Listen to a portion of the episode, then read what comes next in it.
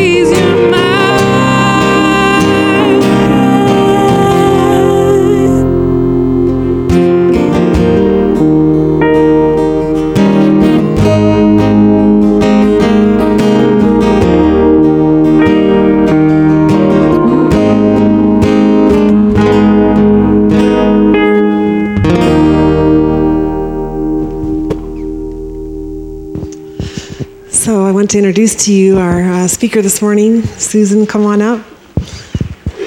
And uh, Peter's going to come up and pray over her too. But this is Susan, Susan Kiely. It's a long way up here, I know. Only And, uh, kidding. Susan has uh, been with the sanctuary and going back to Lookout Mountain Church for those who are familiar with where Peter used to be there, and has been involved for about 19 years, way back, and involved with women's ministry back at Lookout and things. So we uh, known her a long time, and uh, some of you may not know that Susan is a, an ordained pastor and uh, got her degree from Denver Seminary in '96. And she has just uh, done tons of ministry and all kinds of things. And you heard about the Women with the Cause. Um, you know, I was actually driving around downtown one day and I looked up and I saw Susan's big old picture on a billboard downtown. I was like, whoa! because she was named as Denver's, one of Denver's top movers and shakers. And she is.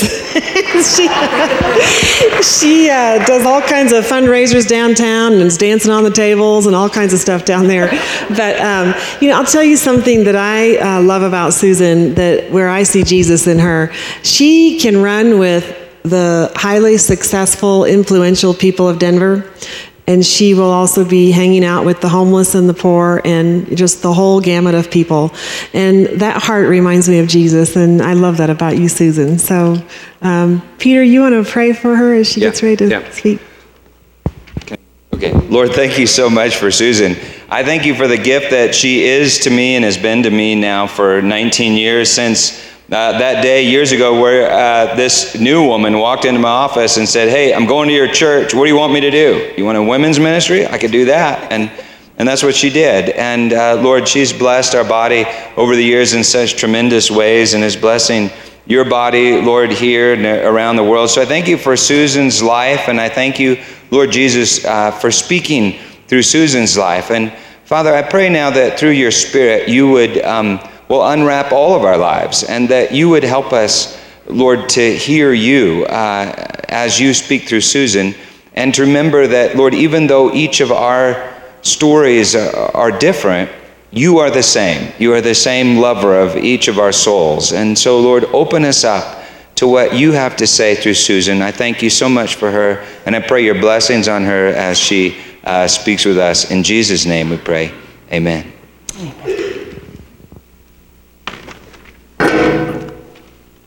Well, good morning. My name's Susan, and I'm a sinner. Thank you so much for inviting me to speak today. I want to look at Ephesians right now. Okay. Therefore, I say this and testify in the Lord you should no longer walk as the Gentiles walk in the futility of their thoughts. Let's take it apart. Therefore, I say this and testify in the Lord you should no longer walk as the Gentiles walk in the futility of their thoughts. So, who are the Gentiles? Do we have any Gentiles today? Well, in the time of Jesus, the Gentiles were those that were not Jews. They did not have the law. They worshiped the stars, they worshiped false gods, they practiced sexual immorality. Um, they did whatever they did to make them feel good. They didn't worship the Creator, the Master Planner. Do we know any Gentiles today? I think we do. As a grandmother of four children, six, four, two, and new, I have to tell you, I sometimes really get saddened because I think, what kind of a world have my children brought my grandchildren into? I mean, think about it. There's teenage sex is just a given. I mean, now they are pushing on 10 and 11 year olds this wonderful vaccine so that women won't get ovarian cancer because they've started practicing sexual activity. And I just heard now that boys should get it at 10 or 11 so they don't get cancer of the penis. Well, when I heard that, I was like, whoa. And when I was raising my kids, it was like, should we give our kids birth control? Should we? But somehow or another, I think when those things are said to kids, they say, well, gee whiz, sure, why not? It feels good. We have perversion. Right now, there's this organization that's all over the internet that says that a boy should have sex with a man by the time he's 10. There's violence Hunger Games is the number one book and movie that teenagers are watching. It's violence. The number one was the other, the number one before that was the woman who had the dragon tattoo. It's out there, okay? Uh, new age. I mean, come on, guys, get with it. Uh, you know, and forget about getting married. I mean, marriage is something that they did in the old days when I was younger. Okay. Without God, it's impossible, though, to be godly. And when we continue that verse in Ephesians, when we go on to 18, it says, They are darkened in their understanding, excluded from the life of God because of ignorance that is in them and because of a hardness of their heart. Let's read it again. They are darkened in their understanding excluded from the life of God because of ignorance that is in them and because of the hardness of their hearts. Without God, it's impossible to think in godly ways. Before I knew Jesus, I looked to life to get me all the right answers, okay? I, I went to college, first person in my family to go to college. I read philosophy books. I went to lectures. I did everything I could to improve my mind, okay? I even became politically active because I knew that JFK was going to do it, and if JFK didn't, then Gandhi would do it, and if Gandhi couldn't do it, Martin Luther King could do it. But somehow or another, They didn't do it, did they? We still have the same problems. I mean, how sad is it that Martin Luther King gave his life, and today we still read about violence towards people of other races? I searched to be a better teacher. I thought, you know, if I can be a teacher, then I can change these kids in the classroom. I can make them better kids. You know, they'll definitely be able to save the world. Okay, so I went to school, then I went to graduate school, and, and I read the, all the educators like Horace Mann. I read the psychologists like Skinner and Freud and, and, and Jung. And I practiced those, those things in my own life. But somehow or another, they really weren't making a difference. And then I was a child of the 50s and 60s. It was all about free love, you know, if it feels good, do it. Now, I have to say, thank you, Lord, I was not promiscuous, but I certainly would leave when my roommate wanted to be promiscuous with her latest boyfriend. I did, I did search for God. I know I searched for God, and I went to church every Sunday. And we would go down to the Jersey Shore. Yes, yes, I'm a person that comes from Philadelphia, was on bandstand, the whole nine yards. And we would go down to the Jersey Shore and we would drink all night, but I had to get up and go to Mass the next morning because I was a good girl. But somehow or another, that still didn't do it. Somehow or another, I thought, well, maybe if I just find the right guy, and lo and behold, I was out with my girlfriends one day and I see this guy across the room, and he's really a big, handsome guy, and he's got a Harvard jacket on. And I say to my girlfriend, I've dated Yale, I've dated Princeton, I'm going to date Harvard. a month later, I managed to meet him. Two weeks later, we got engaged, and three months later, we got married. Wow, this was going to do it, okay? This guy worshiped me. I think he really liked my short skirts, but the point of it is, he did worship me, and I thought he was the answer. Had a good education, was on the fast track, loved, my, loved me beyond love, and most of all, he also was the same religion as I was, and, and we would go to church on Sunday. But somehow or another, that wasn't solving a lot of those problems. And gee whiz, somewhere or another, something still wasn't right. I was still seeking after that something that was going to make me feel so good and perfect inside. Well, lo and behold, Leo and I, we started going up the corporate track. In our second move, I was invited to a Bible study at a wealthy woman's house, and I said, Oh, I'm going to go because I want to check out her house. I went. And I listened and I said to myself as I sat there in judgment, this is cool for these ladies, but I can't possibly relate to anything that's 2,000 years old. I mean, what does this mean to me? I went home, and the next two or three weeks, the Holy Spirit pursued me. Somehow or another, the word Jesus kept popping up in my mind, and I was frustrated because I wasn't going to believe something that was 2,000 years old. It couldn't apply to my life. It can't apply to your life. But I was wrong. Got on my knees in desperation and said, I don't know who you are. I don't know what you want, but I do know that I want you.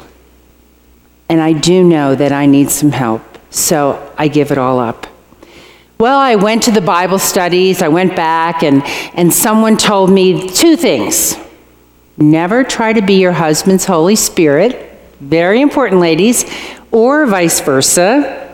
And the second thing was get in the Word. You cannot grow. I know women that are 70, 80 years old and they haven't grown because they haven't been in the Word. They say all the right things, but they still don't have that peace in their heart that surpasses all understanding. You've got to be in the Word and you've got to be in the Word every day, even if it's just one sentence on your way to work. Get in the Word. I had heard the expression, the truth will set you free, and I always thought the truth was the truth. But you know what? The truth is Jesus. That's who's going to set us free. Well, I was going along and I was doing my thing, and suddenly I went to my brother in law's uh, wedding and I started feeling really terrible and started crying uncontrollably. My poor husband, we were in Boston. We had to drive all the way back to Chicago, and I was crying the entire time. I was having a nervous breakdown. I thought at first, well, I'm a Christian now. These things shouldn't happen. What's wrong with me? But as we got home, we found a Christian counselor, and I went to that counselor, and he started working with me. And he started working with Leo because suddenly I was changing. I was no longer looking to those things like beautiful clothes, a beautiful house, a successful husband, children that obeyed to give me fulfillment. I was looking to Jesus. I was looking to things that are not of this world. And after about a year, my counselor said to me, You know, Susan, I think our time's kind of up. And, but there's a black box that you're going to open someday. And I'm not going to pry it open. I'm going to let Jesus open it up for you. So I thought, well, this is great. Uh, wow, this is super. Um, wonder what that black box is. Well, the years passed, and, and as I said, we had kids, and our daughter turned five. And suddenly I started having these terrible dreams and, and flashbacks about someone pursuing my daughter. And I would wake up crying, and I didn't know what to do. And I told Leo, I said, Leo, what's going on here? And he said, I, I think it's time you went back to Roger.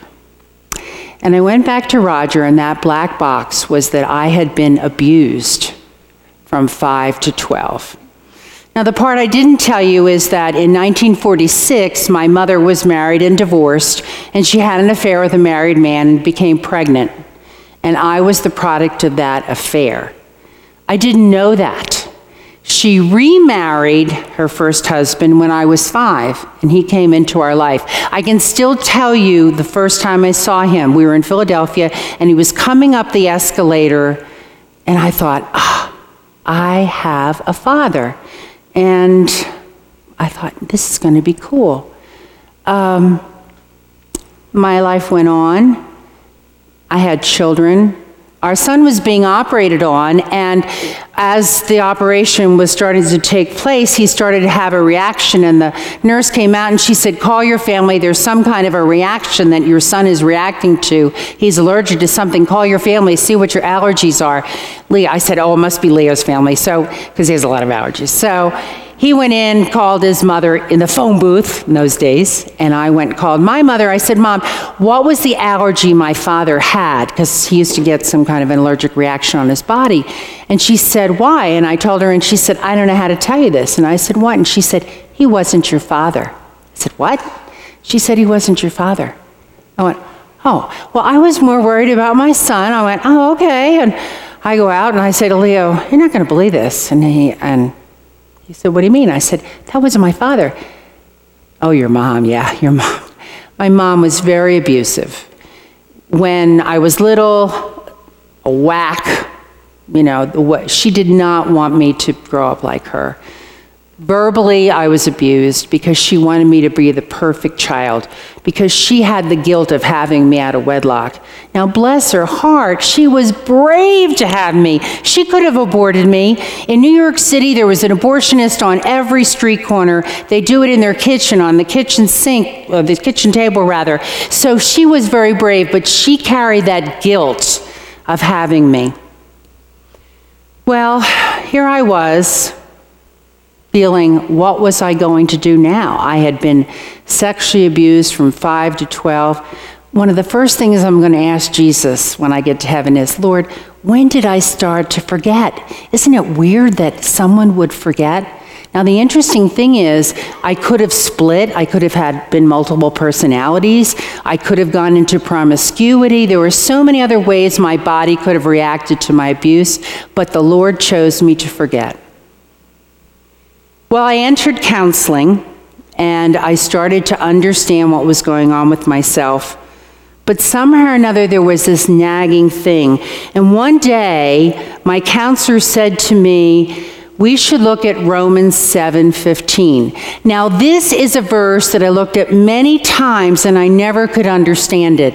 For I do not understand what I am doing because I do not practice what I want to do, but I do what I hate. For I do not understand what I am doing, because I do not practice what I want to do, but I do what I hate. Well, I think that as a result of indwelling sin, we continue to look for ways to cope with life. In our times of desperation that only can be filled by Jesus, we find ways of coping naturally. Well, as a child, when my mom would swap me, I would just keep quiet and be the good little girl. My cousins hated me because I was always the good little girl. When I went to college, I felt ugly and unloved. You know, children quite often, when they're abused, they do things to make themselves look ugly. I know that's strange, but they do it unintentionally. I, had, I know someone that used to pick out her eyebrows and her eyelashes. Well, I don't know how I looked ugly. Maybe I walked around like this. I don't know. But the point of it is, I felt ugly and unloved, so I lied. I told everybody that I was so popular in high school. I mean, I made up these big lies. Um, I wanted to be different okay? I found the right husband, right? He was successful, he was good looking, he loved me, he loved God, but somehow or another, that didn't do it. In my marriage, because my husband adored me so much, I very quickly learned how to manipulate him. I very quickly learned how to push the buttons to get the response that I always wanted from him. And do you realize that each and every one of us here are victims? Of some kind of pain and hurt we've experienced. Maybe our father yelled and hit us. Maybe our mother drank too much. Maybe we were the middle child and we didn't feel very important. You know, our older brother and our younger sister mattered. Maybe we were slow in school. You know, kids don't learn at the same level. And sometimes parents and teachers can say things that are mean, or even they can just kind of give the look, roll the eyes. Maybe we're raised in a family that took God's name in vain and used words that were truly inappropriate. Maybe we were looked down on because we were raised on the wrong side of the tracks. Maybe we were never talented in sports and we were picked last. Maybe we were touched inappropriately. Maybe a bunch of guys told us to pull our pants down. Words were spoken, inappropriate actions were taken hands are raised in anger. Maybe our parents were separated, divorced, and we never really felt that we had bonded with them. Maybe our father left our mother. We didn't know who he was. Every single one of us has a hurt or a pain that we're trying to cope with. And there's no way that we can possibly live unless we find a way to cope. My mother never felt forgiven. And as a result, she was always sick. Hi, Mom, how you doing? Well, my back hurts. Oh, I went to the doctor today and I got a new prescription. Yeah, I've got allergies and I got to watch what I eat. was oh, that was her way of getting the attention that she craved and soothing that guilt that she carried. She never gave it to Jesus. And after I found out that my mom had me I was born out of wedlock. Every Mother's Day, I made a big deal of telling her how much I loved her and how brave she was. I really tried to mitigate that pain. And besides Mother's Day, I did it on other times. And my dear husband supported my mother financially until the day she died. But somehow or another, she never got to that point where she gave it to Jesus. Well, how about a woman who just feels alone? Doesn't feel pretty enough. She can't do it anymore. Well, I'll just have one beer and then another and another, and suddenly she gets that buzz on and that pain just more or less subsides. Or how about the young woman who has been divorced? She really didn't want the divorce. So on the way home from work, she stops at 7 Eleven to get a quart of ice cream that she'll eat during the week. And suddenly that first pint's gone, and then it's a half a pint, I'm sorry, half a quart, and then a full quart, and she kind of feels full for a time. Or how about when your husband is home late from work and you've cooked and you've had the kids all tucked away in their pajamas and he's late and he didn't call? Well, you just give him the cold shoulder and you shut him off and maybe you don't talk to him for days. I'll fix him. Or how about the fact that there's a guy and he's out of work? He feels belittled. He doesn't feel right. So he hits the park and he opens up some pornography, and that makes him feel alive for a time. Or maybe, maybe I go to a dinner party and I feel insecure because they're all talking about things I don't understand. So I just make up a lie, just throw it out there. I invent who I am. We all have ways of coping. Or how about the fact that we were abused as a child? We were touched inappropriately, but you know, God made our bodies to react. We are sexual beings. So maybe I try to be touched inappropriately by another, and that makes me feel good for a time. But then, of course, all these way of coping only leads to shame. We become guilty. We become shamed because we have used other things other than Jesus to cope. Now, in today's society, coping is good, isn't it? You know, we have to learn how to cope what do we call them? We call them addictions.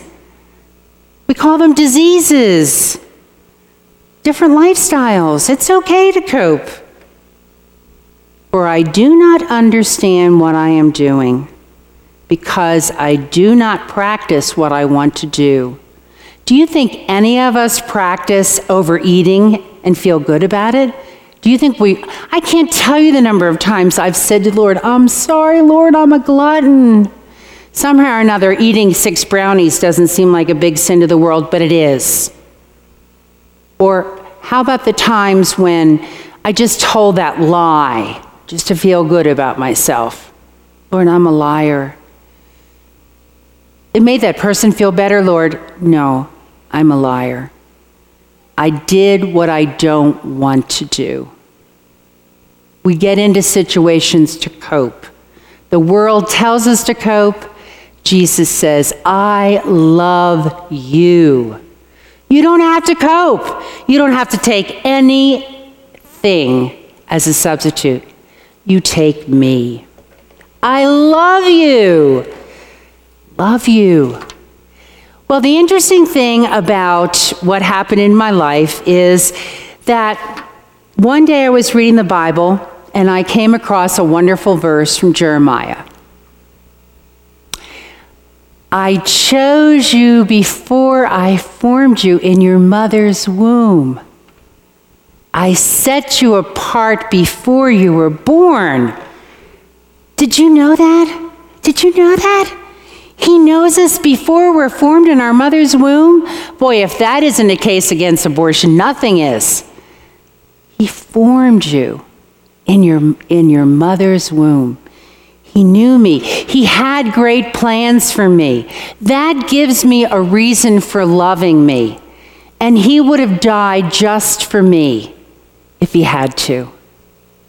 Now, as a child, and I went to church, I heard the message. I heard, He died for my sins. But then they said, You see that wound in there? That's because you took 10 cents from your mother's purse. They got it all wrong. And I tried to be the good girl, to earn his love. I, I, went to school to be a teacher and I taught in the inner city. If that's not doing it right. But somehow or another, that just wasn't it. We all have hurts. Right now, I'd like you to close your eyes. I'd like you to think back to something or some time when there was a pain that still gnaws at you today. Something was said, something was done, you feel shame, and you just can't get over it. And I want you to say, Jesus, I need you. I need you now.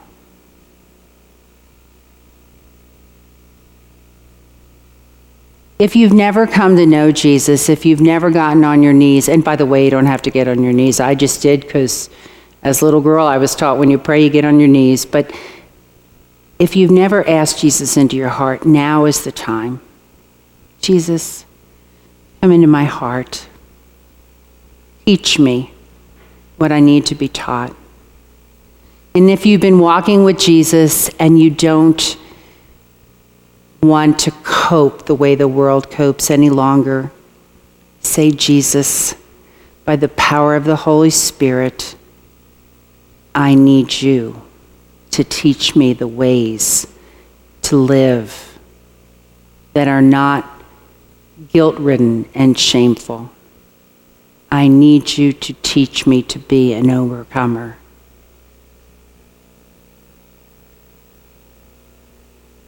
You can open your eyes now. I challenge you to be in the Word.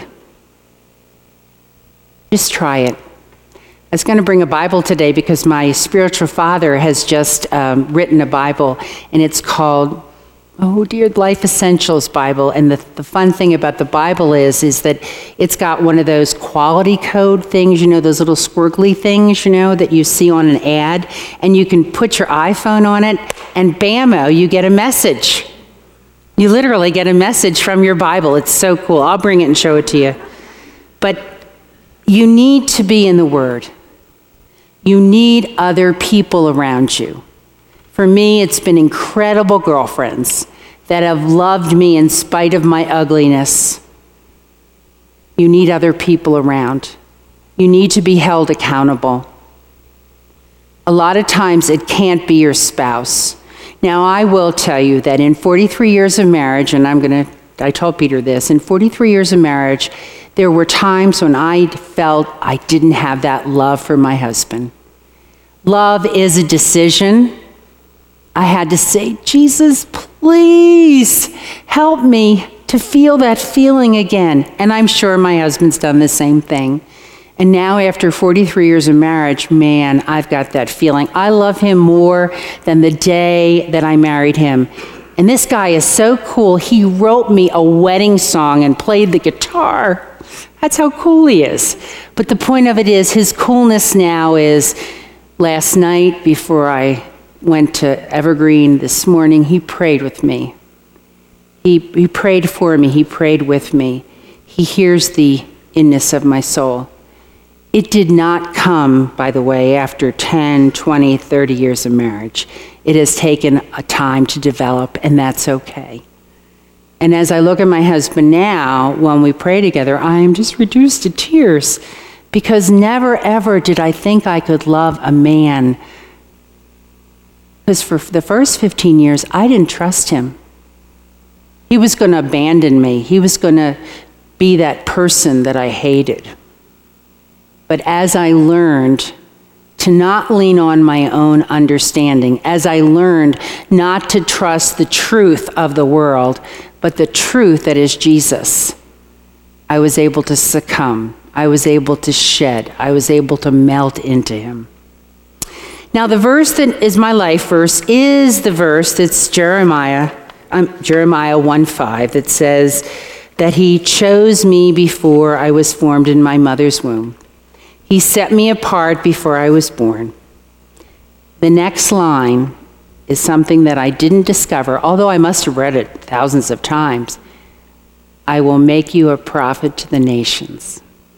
Never in my wildest dreams would I have dreamt that the Lord was going to send me to India and Africa to help women that needed help.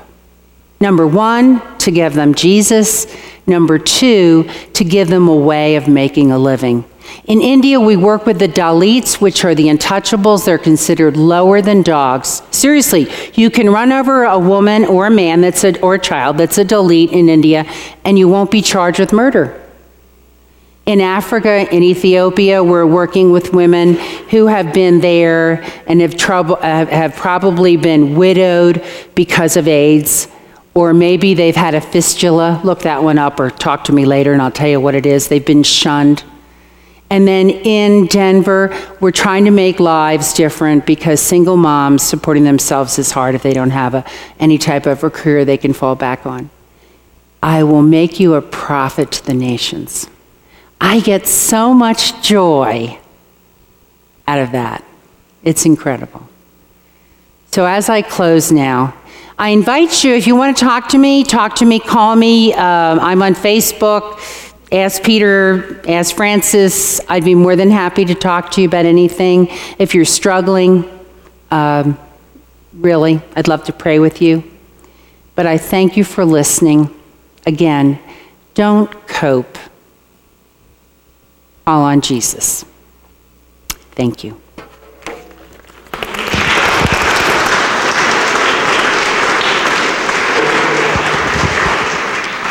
Thank you, Susan. So, uh, all of you have been abused, and all of you have abused. In other words, you all have a black box. And the biblical kind of word for that is maybe, maybe flesh or sin or something like that. But this is interesting news. The Lord knew you before He formed you in your mother's womb. That means he knew all about your black box. In fact, your black box even has a purpose. Isn't that incredible? Even though it's uh, against the will of God somehow, it, he has a purpose for it. And that's to make you hungry for something. The darkness makes you long for the light. The, the lies make you long for the truth. The black box he uses to help you see this that on the night that he was betrayed, he took bread and he broke it. And he said, This is my body given to you. Take and eat and do it in remembrance of me. And in the same way, after supper, he took the cup, saying, This cup is the covenant in my blood, poured out for the forgiveness of sins. Drink of it, all of you, and do it in remembrance of me. Jesus said, My body and my blood. And Jesus is the Logos. He's the meaning. He is how God creates things. And He's the one that is spoken into your black box, giving new meaning to all the events of the past and the events of your entire life. He's the meaning. He's also the light. He said, I'm the light. He's the light that shines in the darkness. And whatever is exposed to light, says Paul, becomes light. And so he takes your black box and turns it into a testimony and turns you into a prophet. The testimony of Jesus, uh, the spirit of Jesus is the, uh, the testimony of Jesus. Our testimony is the spirit, the spirit of prophecy is the testimony of Jesus. There you go. Took me a while. But that means he shines his light in your black box and he turns you into a living testimony. And he makes himself your food. What are you hungry for? Well, you're hungry for mercy, and He gives you mercy. And so, as you come to this table, bring that box. Um, maybe for you, it's being abused as a little child, or maybe it's abusing someone. Uh, Susan mentioned abortion this morning. Maybe it's struggling with that. The amazing thing about God is that He's beyond space and time, and He's the creator. And He's the one who says, I make all things new. And none of those things are too big for Him. So as you come to the table, surrender that emptiness and be filled with the love of God. He loves you. And so, Lord Jesus, we thank you for your grace. We thank you for your mercy. We thank you that you are here with us, and we offer ourselves to you. In Jesus' name, amen. You can tear off a piece of the bread, dip it in the cup. The dark cups are wine, the light cups are juice. They're both the love of God, the grace of God for you.